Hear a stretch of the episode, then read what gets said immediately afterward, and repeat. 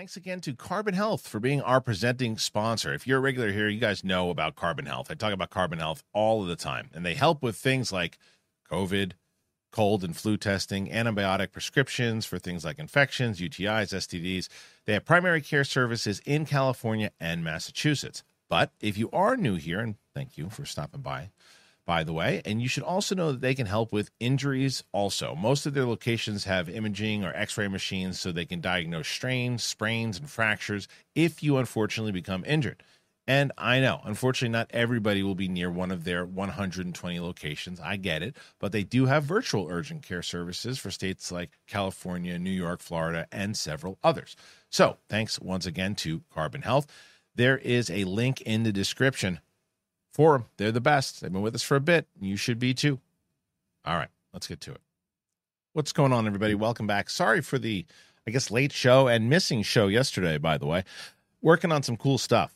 I can say that. I can't tell you exactly what it is just yet, but I'll probably be able to tell you within the next couple days. At least that's what I'm hoping. But thanks for joining me here today on the show. We have some um, some good news that are that's coming out. Apparently, the Superman cast it's it's narrowing down, and it was some of the people that were rumored. There's a new report of Warner Brothers actually coming down to their finalists. We'll talk about the finalists. Speaking of Warner Brothers in DC, looks like Swamp Thing might already have a contender who they want to play the Swamp Thing. That's right. There's some tracking news as far as box office goes, and the Transformers movie is aiming at close to I think 60 million. But it looks like the new Indiana Jones is doing the same. Is that a problem for both of them? With budgets as big as they are, could be. A couple more stories here and there, but that's that's the gist. Those are the things we're going to talk about for sure. But I wanted to say hello, get into it. Let's talk about it. Let's get to the big thing. It's me. It's you. I'm ready. You're ready. Let's do it.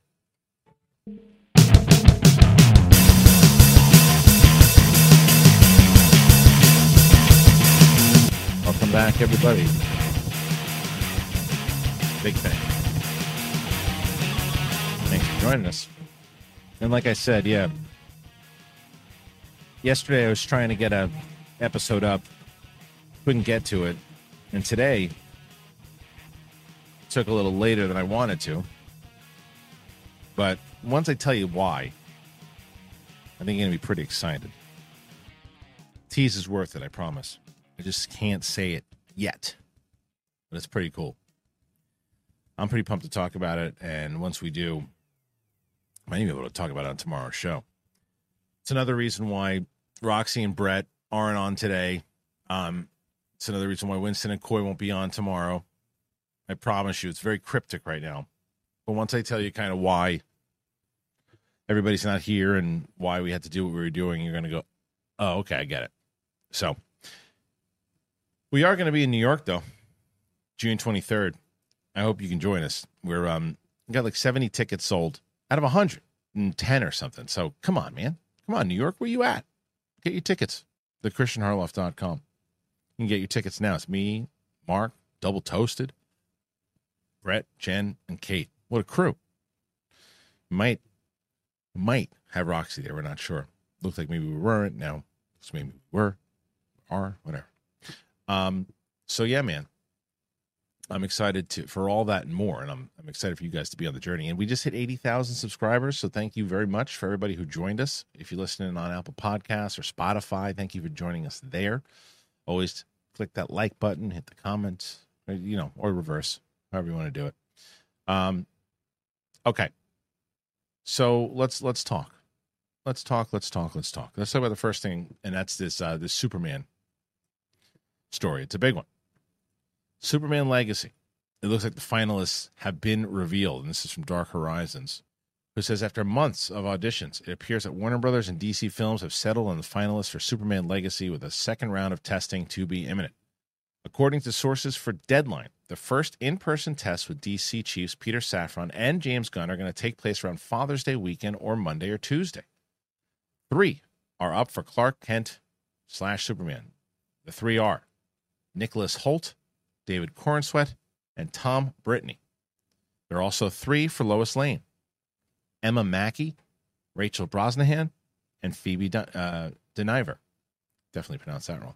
All these actors have been rumored Some of the the test deals are being negotiated and haven't all closed, but these are the names expected to participate in the roles. The roles of Lex Luthor and Jimmy Olsen won't be cast until the decisions are made on Superman and Lois. All right, apparently Gunn was very thorough and watched each audition tape with the names rising to the top as the short list was created. This is again coming from Deadline, as reported by Dark Horizons. Um, okay, so the three names that are out there, they're, they're all three names that we talked about extensively, I think, on Capes and Cowls and in general, right? So it's Nicholas Hoult, David Corenswet, Tom Brittney. Now, the only person out of the three of them that I have seen, as far as that I know acting wise, that I am familiar with their body of work is, of course, Nicholas Hoult. Um, that being said, I still think that this David Corenswet guy has the best look for Superman. Out of the three of them, looks like Corenswet has the best look. Now, I don't know if that means he's the best actor. Nicholas Hoult's a pretty damn good actor. I don't know this other cat, so I'm not sure. I don't know if uh, I don't know if he can if he can act or not. I'm not sure. I don't even know if David Corenswet can. But as far as the look goes, that's my pick as far as the look. Nicholas Hoult, I really to me when I heard that he was potentially Lex Luthor, that's more intriguing. I like seeing him get a little crazy. We've seen him play uh, evil before. We've seen him play bad guy before, but I I think he'd bring a lot to the role of Lex Luthor. I'd prefer to see him as Lex Luthor than I would Superman. Um, and I like the idea of Superman being a virtual kind of unknown. The way that Superman is, Clark Kent is kind of an unknown to this world in general, and that every Superman that we've had has been an unknown. Christopher Reeve, Brandon Routh, uh, Henry Cavill, all of them. They've all been kind of, who is that? And then they make their name as as Superman. I don't know. Nicholas Hoult is, you know, if you get him as as Superman, he's he, the guy's a fantastic actor. I'd like to see him in the movie. I just like to see him in, as Lex Luthor. I think he just plays better. And you just put the two of them together. You take a look at this picture again. You put Nicholas Hoult, you give him a, a bald cap, shave his head or whatever, and then this guy right next to him. That to me, that looks like Lex Luthor and Superman. Doesn't look like Superman on the left. Looks like Superman on the right. That's just me. Very curious what you guys think out of all these. I know some people wanted that that Wolfgang kid, and some of the uh, somebody else wanted the uh, that that there was the latest the Brave and the Bold guy that was rumored that apparently he's I don't know was that him? I don't even know. The third guy, not sure. Doesn't seem like it. But either way, we're getting close. We're going to get a Superman very soon. But the question is also, I guess there's two things. Like they, we were always kind of guessing that Superman would be announced the actor would be announced at San Diego Comic Con, right? Well, that doesn't necessarily mean that they can't announce it first, and then that just they're like, okay, well, they announced that it's going to be let David Corenswet, and he's going to be there with them. Ladies and gentlemen, bring out your new Superman. You get to learn a little bit about him. You heard recently in the trades this guy was cast. Well, now here he is. That, that's possible too. Um, I do think there's something kind of fun about announcing it in on you know in Hall H at Comic Con. However, with the way that trades are, I mean, look at this. The you know deadline gets a hold of this thing, it's out there. So maybe they have both plans potentially um, ready to execute. If it's like, okay, look, we we're going to try to hold this under under, but if if it leaks, then we'll just bring the guy out and we'll we'll show some images or maybe have him come in, put him in the suit, show some images of him as Superman. Whatever. Um, so yeah, it's it's uh, it's I I feel like it's going to be this David Corenswet guy. I really do. I really do. And I think they're going to announce they're going to announce Nicholas Hoult as as um Lex Luthor. And I and I still say my my pick for Lois for either one of these actors, if it's the first two, is uh, Rachel Brosnahan for sure. I think she would play a great Lois. And I think now that Maisel has ended, so I wonder, I wonder uh, who. I'd love to see these audition tapes, wouldn't you? I'd love to see them. Um, all right, let's move on to some other news here. All right, Ahsoka is right around the corner. That's right. Everybody's really, really looking forward to this Ahsoka series, including myself. And Lucasfilm has announced August 23rd is when this show is going to debut. We knew it was coming in August. We knew it was like kind of the end. We just didn't know the exact day, but now we know it's August 23rd, which I assume is a Wednesday. It was launched on Wednesdays at like midnight for some stupid reason, but that's uh Yeah, it's a Wednesday, right? Yep, it's a Wednesday. 23rd. So at midnight, it'll drop and everybody will be exhausted watching it. But either way, it's coming out and it is The Mandalorian, the Book of Boba Fett, same time period, around the same area, falling into the Filoni Favreau universe. And the series also serves as a follow up to the animated, as a follow up to the animated Star Wars Rebels series. Uh, Ahsoka Tano investigates an emerging threat to the vulnerable galaxy, going on a hunt for the disappeared Admiral Thrawn and Ezra Bridger. Dave Filoni is executive producer by himself and Favreau. Filoni reportedly wrote every episode himself. It is going to be exclusively on Disney Plus. And they today also put out a new TV spot, including a brief look at some scenes, including one harkening back to the Rebels epilogue. That's interesting. I haven't um I haven't watched it. I don't think I'm going to. There's another trailer that pops. I'll probably do a reaction to it. But I'm excited for this series. I'm really excited for this series. Think it's going to be. I, I mean, I think with with everything that Dave Filoni is going to put into this thing, I feel like to need a little bit of longer episodes, and they have the the the cast, and it's got to be a good lead up. They got to set up Skeleton Crew a little bit, right? They have to. I think that they have to hope that Ahsoka is going to be so good and so watched that they got to set up Skeleton Crew somehow. Because if they don't, it's like just calling it Skeleton Crew. I don't know how that show makes it without some really heavy heavy marketing. Besides just having Jude Law, who's amazing. But um, but yeah, I think uh, Ahsoka is going to be the ones that I'm I'm really looking forward to. We've got the first Star Wars series that came out this year was Mandalorian, obviously, and then we're going to follow that up with Ahsoka, and then that'll end the I still think because they're going to push it back. I think Skeleton Crew is going to wind up coming out like late December, pushing into like January, February into uh next year, depending on how many episodes there are, which will give them time with Acolyte and Andor season two.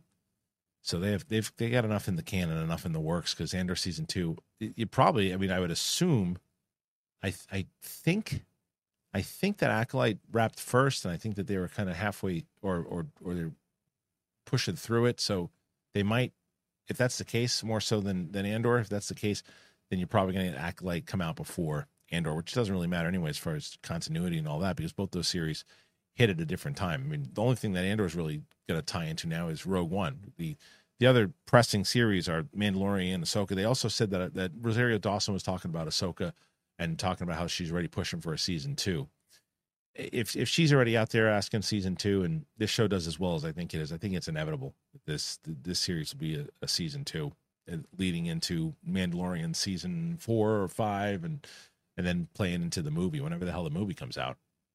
It's so bizarre though because you don't if you think about it, where the announcements came at Celebration, it was like, yeah, the first movie coming out is going to be this this movie about Rey, and that's 2025, right? And then you're like, oh, okay, so I guess 2026 is this Filoni movie. But if you listen to what Kathleen Kennedy said, they wanted to make it these events and put them out every three years.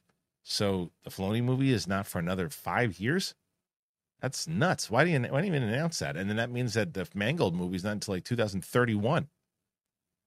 Uh, weird that they would announce it that way. I don't, I don't think they're going to stick to that. I think that they're probably going to put it out when they're ready. That's that would make more sense. Put the movies out when they're ready, and if it's every three years, then why why do you announce it?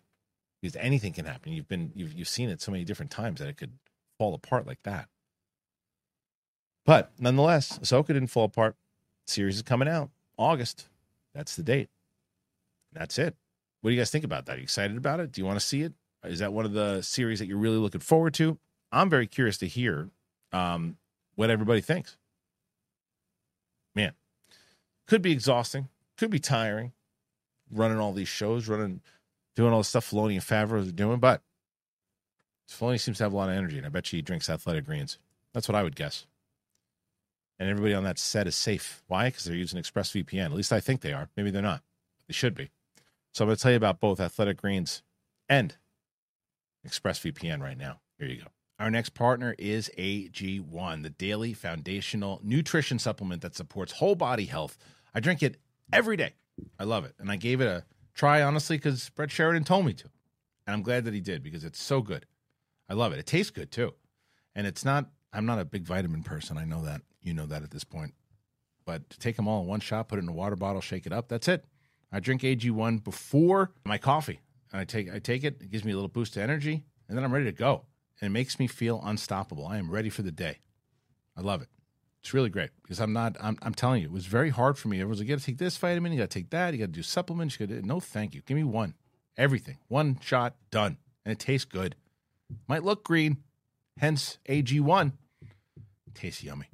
I'm always looking for life upgrades, which is why I've come to love and trust AG1. It's why so many of you trust AG1. That's why I get notes all the time. You guys are trying it. Just just did it. Love it re-upped, doing it again. I keep getting it over and over and over, and that's why they've been so associated with this show. It's delivered to you every month. It's been very easy, super easy to make it a daily habit for me. And get those travel packs. I'm gonna be going on the road soon, and I'll be taking that with me. If you want to take ownership of your health, try AG1 and get a free one year supply of vitamin D and five free AG1 travel packs with your first purchase. You have to go to drinkag1.com slash big thing. That's drinkag1.com slash big thing. Check it out, baby. Economy stinks right now, guys. It stinks. You got to save money. Let's save money together. I was spending over $100 easy on, on the streaming services Netflix, Disney Plus, Prime, whatever it is. But since I started using ExpressVPN, I've saved money every month. How'd you do that? Well, that's what I'm telling you right now. You got to listen. All streaming services, whether they're Netflix, whoever, they actually have thousands of more shows than you think you don't see them all because they give you different shows depending on your country. So what you see on Netflix here, completely different to what someone sees in Italy, South Korea, whatever. But using that ExpressVPN app, you can change your online location. ExpressVPN has over 90 countries to choose from. So every time that you run out of stuff to watch, you just switch to another country and you unlock a new show. So there's a lot of different things you can check out that's like, oh, I didn't even know that, that this show existed. Well, now you do. And on top of that, you can even use ExpressVPN to get discounts. Some services cost less in other countries. For example, if you buy Netflix from Argentina, it costs a fraction of the price. At less than $7 a month, ExpressVPN pays for itself and so much more. It's a no brainer if you want to get way more shows and save money while you're doing it. Go to expressvpn.com slash thing. Don't forget to use that link so you can get three extra months for free. E-X-P-R-E-S-S-V-P-N dot com slash thing. ExpressVPN.com slash thing to learn more. All right. Thank you to both ExpressVPN and AG1 Athletic Greens. Um, so I also like to always be upfront with the audience and let them know kind of how it works. People are always wondering, and I've said this to you guys many times over. Like I've, I got something the other day. I was like, hey, I really appreciate the show. I'm brand new. I'm a, I'm a newer subscriber. I'd love to help support the channel. I notice you don't do super chats that much, and you don't do those things. Like, how do I support the channel? How can I do it? And I said, well, you could always, if you wanted to jo- join the website, you can join the website at any tier. But I really suggest go on to one of these um, sponsors that we have, whether it's Athletic Greens or ExpressVPN, and finding one of these sponsors that is right for you and trying them now that helps us out tremendously. Why does it help out? Because we only really get involved with sponsors that we feel that you guys will like and that you that we think that you guys will enjoy. So that's part one. Part two is how it works in the podcast game and in anything too. Is that yeah, if you guys are watching, seeing seeing the you know us talking about it and talking about our our advertisers, that's great, right? You're, you're aware of them. That's that's amazing. But when you click on it and you get it and you something that you want, it allow it, it tells the it tells the um it tells the, the the the company. It says like okay athletic greens is looking. It's like people are are are a they want to help this channel out. They want to tr- they, they like what we're talking about. They want to give us a shot. And they're listening and they and they're giving it a shot. So please if you can try either one of these and use my code helps a lot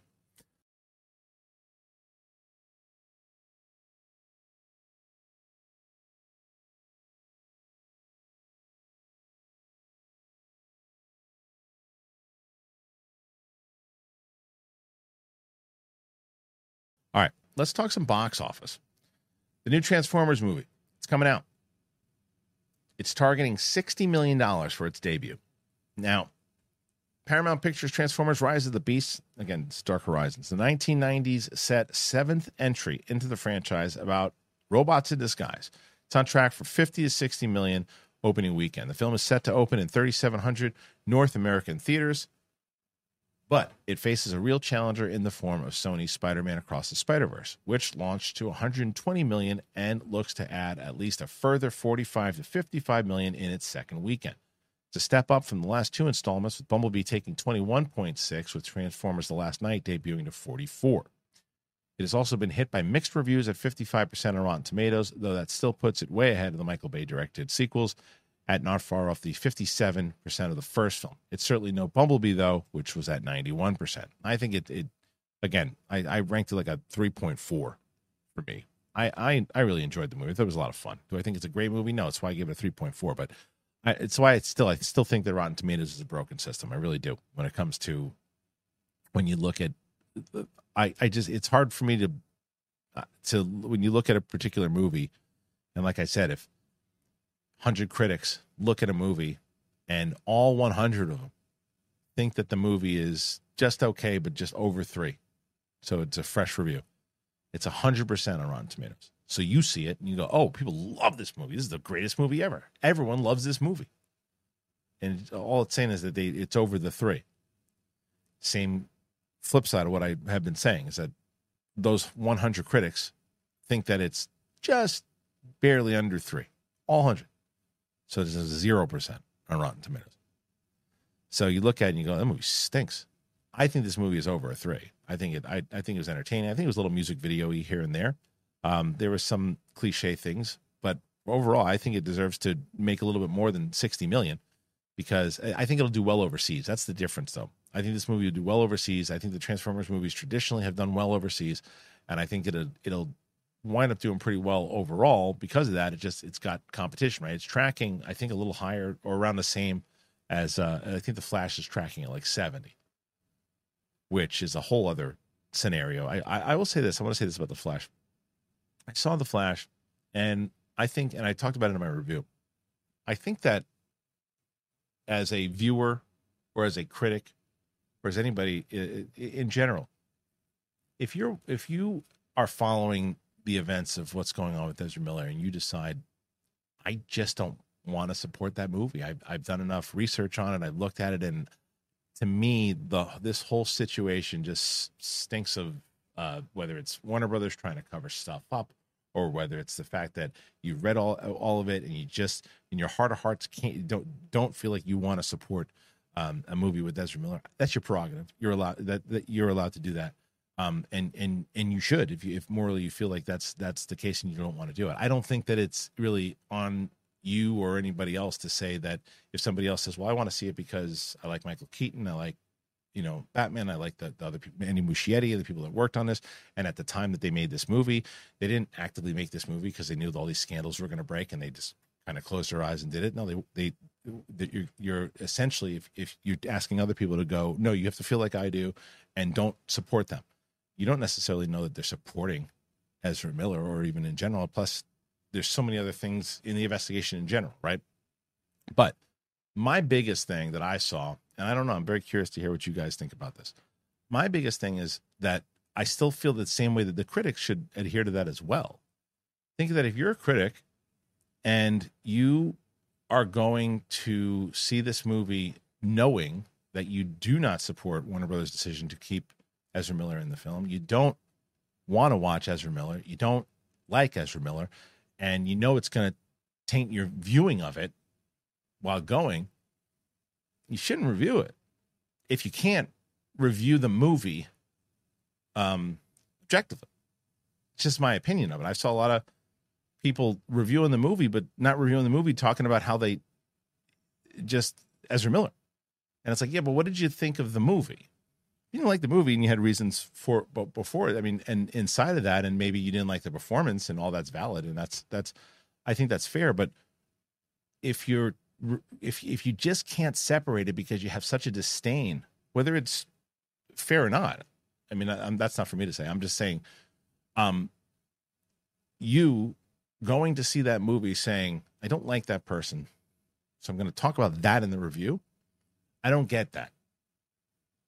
Um, but I do. I mean, like I said, I don't besmirch anybody for saying I don't like this person. I don't. I think that I do believe all the ac- uh, accusations. I do believe all these things, and I'm not going to put my money down there. That is anybody's right, and absolutely should be. I just think that, yeah, it, it was weird for me when I saw those reviews. I was like, you know, you, you, if you go into the review, if you go into the movie and you say, I didn't like this because I didn't like the directing, I didn't like the writing, I didn't like the performance. Ezra Miller thought that they played Barry in a very obnoxious, strange way, and and I didn't, and the humor didn't land, and it seemed generic to me, and the ending. Okay, I think fair criticisms, but yeah, it was it was. I mean, I would love to hear your thoughts on it. Everybody watching or listening, like I I could you could be like, no, no, no, you absolutely could judge, and I would like to hear it. I mean, obviously, want to hear you guys do it in a in a nice way. We can have a conversation about it. I'd love to hear your thoughts. As you know, I try to answer as many comments as possible. Um, so yeah, I don't know, but anyway, I think that plays into. Uh, very curious that this is tracking. I did. I do think more so than before, though, that I think that the Ezra Miller situation, the DC plan, the superhero kind of fatigue, um, I think it all is why this thing's tracking at 70 and like 150. But some people can then push and say, well, there's not a big superhero fatigue because look at Spider-Man into the or across the Spider-Verse. And I think also think you're coming off a very an Oscar-winning movie in the same way that you're also coming off of a franchise that people were proven that the first one was pretty damn good. Um, same way that Guardians didn't really suffer from too much of a Marvel or superhero fatigue as well. I mean, I do think that a lot of DC movies are taking the brunt of it, whether it's Black Adam, um, Shazam. Shazam wasn't great, but it wasn't horrendous. I mean, that movie tanked. Um, so yeah, I don't know. I don't know. I'm, I'm, and the the tracking of Transformers that makes me go. Just hope that they're spending too much money though. They're spending too much money on movies, not just Transformers, just in general. They spend way too much. Like what they have to like try to catch up to now like you know when, whether you get this 200 million dollar budget plus the marketing and you're looking you got to hit 300 350 just to survive and it's like and then Indy man let's talk about Indy Indiana Jones is tracking for a 60 million dollar debut again this is from uh, Dark Horizons Disney and Lucasfilm's Indiana Jones and the Des- the Dial of Destiny arrived on early box office tracking with it on course to make 160 that three day haul is considered down from the 100 opening weekend of Kingdom of the Crystal Skull. That film opened on the Thursday of Memorial Day weekend and earned 159 million over a five-day period. Dial of Destiny had a lavish world premiere in Cannes, but the event resulted in lackluster reviews, with the film charting at 50% on Rotten Tomatoes. Those reviews have not helped. With Independence Day falling on a Tuesday, the movie's opening on the Friday before June 30th should help it over the five day. The film is tracking very well with older peeps, but not so well with younger drawing comparisons to No Time to Die 55.2 and Mission Impossible Fallout 61.2. Disney reportedly needs to get more interest from that younger demographic who are currently distracted by Spider-Man Across the Spider-Verse and The Flash. James Mangold helms the new film, which is expected to serve as the franchise's swan song. Um, this is more bad news for Indy. So bummed. This is my most anticipated movie of the damn year or or summer at least. Um, yeah, year a year. I think Dune Dune. And so I had a friend who saw it last night actually, and he had said it was good. They said they had a they had a really good time with it. But I want to know if it's uh I said it's gotta be better than Crystal Skull, right? He said, Oh yeah, better than Crystal Skull. Really good time. So that gave me hope. But this news is 60, maybe, you know, I think that this movie needed really strong reviews I think it really did because you know, and especially to get that younger audience. I mean, people kept saying that they're like, I don't know if the younger audience is going to respond to it. Maybe that's true, especially with, and I think that they accurately said it. You got Mission Impossible sneaking around the corner. You're gonna have the Flash. You got Spider Man. You got all these movies, and it ain't cheap to go to the movie theater, man.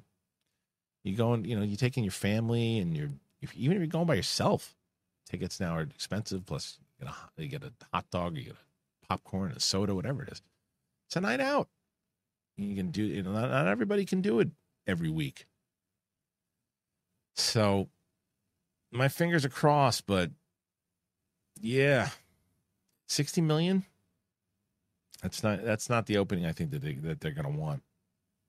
Hopefully it overperforms. And hopefully it's good enough that it does. I mean, what I have found though, what I will say is this, like especially recently, I'm finding that the uh I'm so I've been so on the other page with, with a lot of like the majority of, the, of critics lately. I've I have found that, and um, and maybe maybe it's the same. Maybe it's the same for me with uh with this movie. So, what about you guys? What do you think? You think this is going to be something that you want to check out? Are you going to see it opening weekend? Do you want to see it? I'm so curious the people that watch this show, and also, you know, give me if you don't mind, give me your age breakdown. How old are you? Do you think that you want to see this movie? Is it something that you wanted to see? Did you grow up watching it? Do you not care anymore? Do you think the time has passed? Are you going to go see because of Mangold? Do you love Harrison Ford? All of that. I'd love to hear your thoughts. So put them in the comments. Um, all right, let's move on to another one. All right, this one is at least there's two stories back to back that are going to get my 11 year old very excited. And the first is that Universal is nearing a deal for a Zelda film. 1.3 billion in box office. Universal Pictures and Illumination Entertainment. Super Mario Brother has become the highest grossing film of the year to date. Jeff Sneider, we know him. Hot Mic reports that the studios are closing a big deal with Nintendo for a film based on the Legend of Zelda franchise. In April, Mario and Zelda creator uh, Shigeru Miyamoto told a Japanese news outlet that there was no doubt Nintendo would make more films in the wake of success of Mario, which Miyamoto produced. That box office success could help Universal, with the studio expected to pay Nintendo quite well for the rights to adapt Zelda. With Mario, it's expected that Universal's Illumination will develop the animated Zelda movie as the next big Illumination Nintendo franchise. Miyamoto was quite hands on with the production of the Mario film and would potentially be so again with a Zelda film.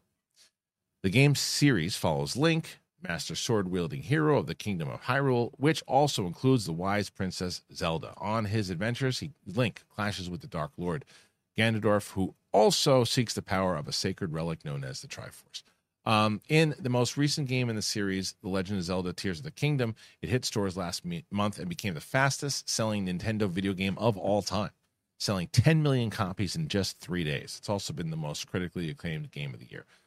Um, this is a this is a no brainer at this point. They've been waiting forever to try to get a Zelda series, a Zelda movie, right?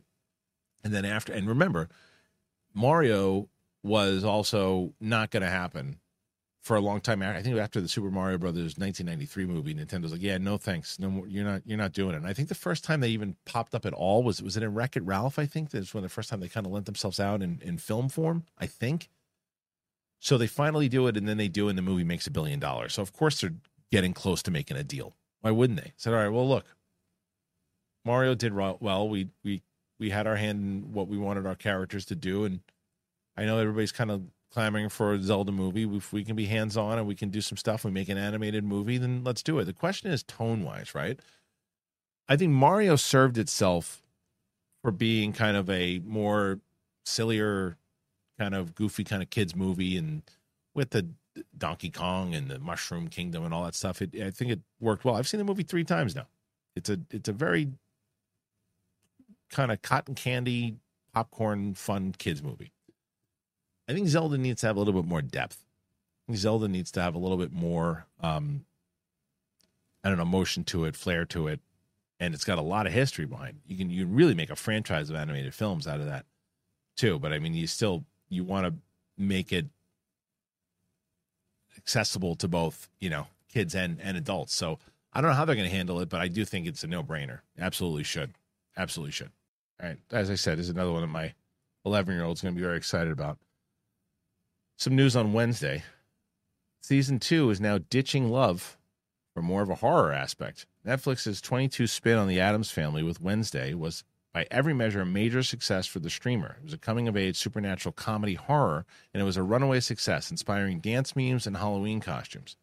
In four weeks, the series racked up 1.23 billion hours viewed, quickly rising to become Netflix's third most watched TV series of all time, behind only the first season of Squid Game and the fourth season of Stranger Things. It also fared quite well with critics, with star Jenna Ortega universally praised. However, there was one common criticism of the show. It was the it was over the show's coming of age aspects as being akin to the seri- uh, series on the CW. Indeed, the first season saw Wednesday involved in a love triangle between Hunter Doohan's Tyler and Percy Hynes White's Xavier. But Ortega herself has previously expressed how she wasn't a fan of the story arc as it felt too out of character for Wednesday. While appearing on the latest edition of Variety's Actor on Actors, Ortega confirmed she said as a producer on the show's second season and is getting very hands on in the process. Ortega says, It was naturally already very collaborative. So, in preparation for a second season, we wanted to get ahead of the curve and make sure that we could start the conversations earlier. And I'm just so curious. I want to see the outfits, new characters that are coming in, scripts, and they were gracious enough to let me put the producer hat on. We've decided we want to lean into the horror aspect of the show a little bit more because it is so lighthearted in a show like this with vampires and werewolves and superpowers you want you don't want to take yourself too seriously. We're ditching any romantic love interest for Wednesday though, which is really great. Um, I think it's a risk.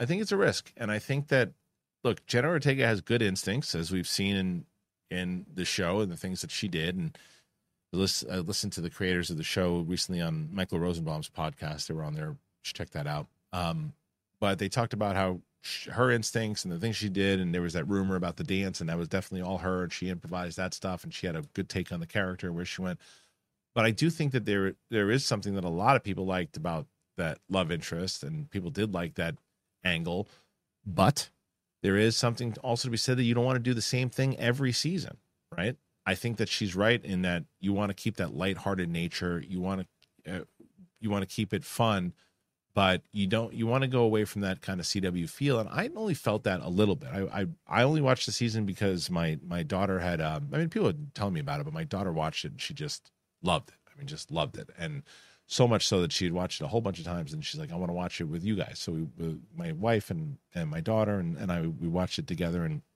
it's a really good show.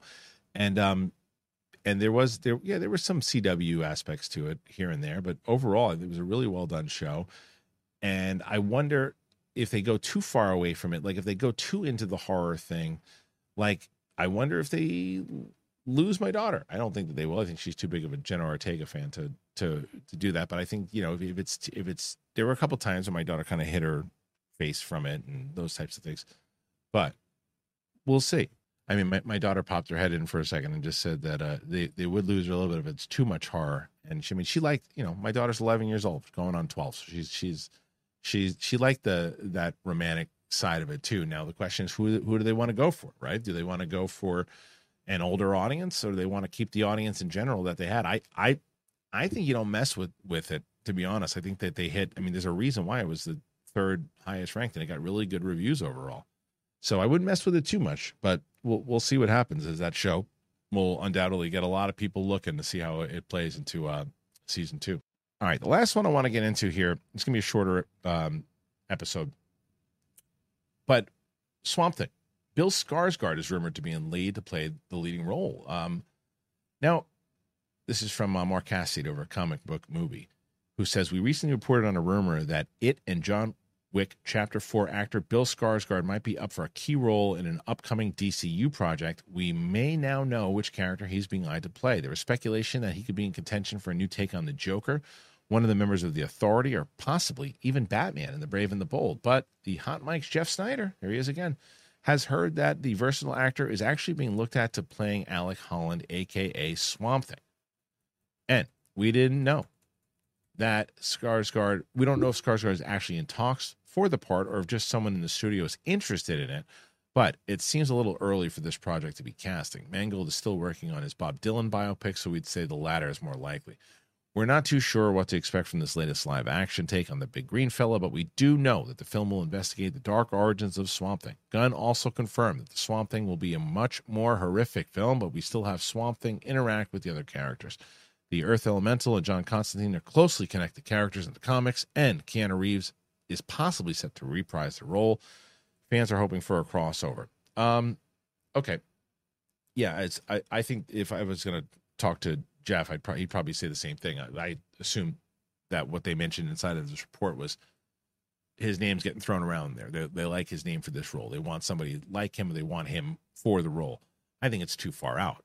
I mean, you got Mangold, who's doing, he's got Indy coming out now. Then he's got this Bob Dylan biopic, and then he's got uh the Star Wars one, or he's got this. I think he told Collider that that this is coming first, the Swamp Thing, but still, that's a little bit away. I mean, Superman's coming out in 2025. This movie's probably not coming out until 2026 or so, right?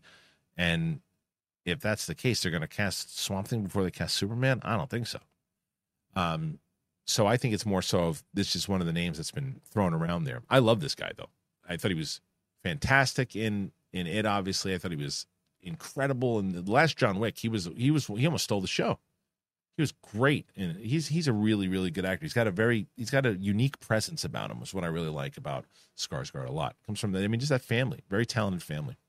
Um, but what do you guys think? You think that this is like a done deal, or you think this is just yeah, his name is out there and it's possible? I'm not saying he couldn't get it, and and I I absolutely 100. percent I I I have learned. Do not doubt Jeff Sneider when it comes to scoops. Um, the guy is the scoop master. So I believe that he probably heard from somebody, you know, look, they're really hoping to get him.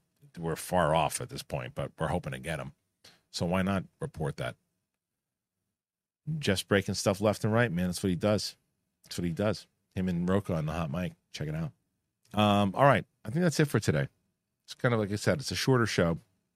And and then and when I when I get an opportunity to tell you guys more, I will. I'm hoping it's tomorrow. But I hope you guys click that comment, uh, that like button, comment. And if you haven't already done it, show a little, hit that button, please. Get to New York. Come see us.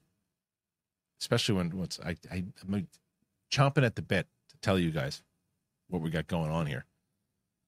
But any of these stories that I uh, reported on today, what do you think? Comment, let me know. Thanks for joining me here today. I appreciate you. And um, yeah, we'll see you on the flip side. It's a big thing. Peace.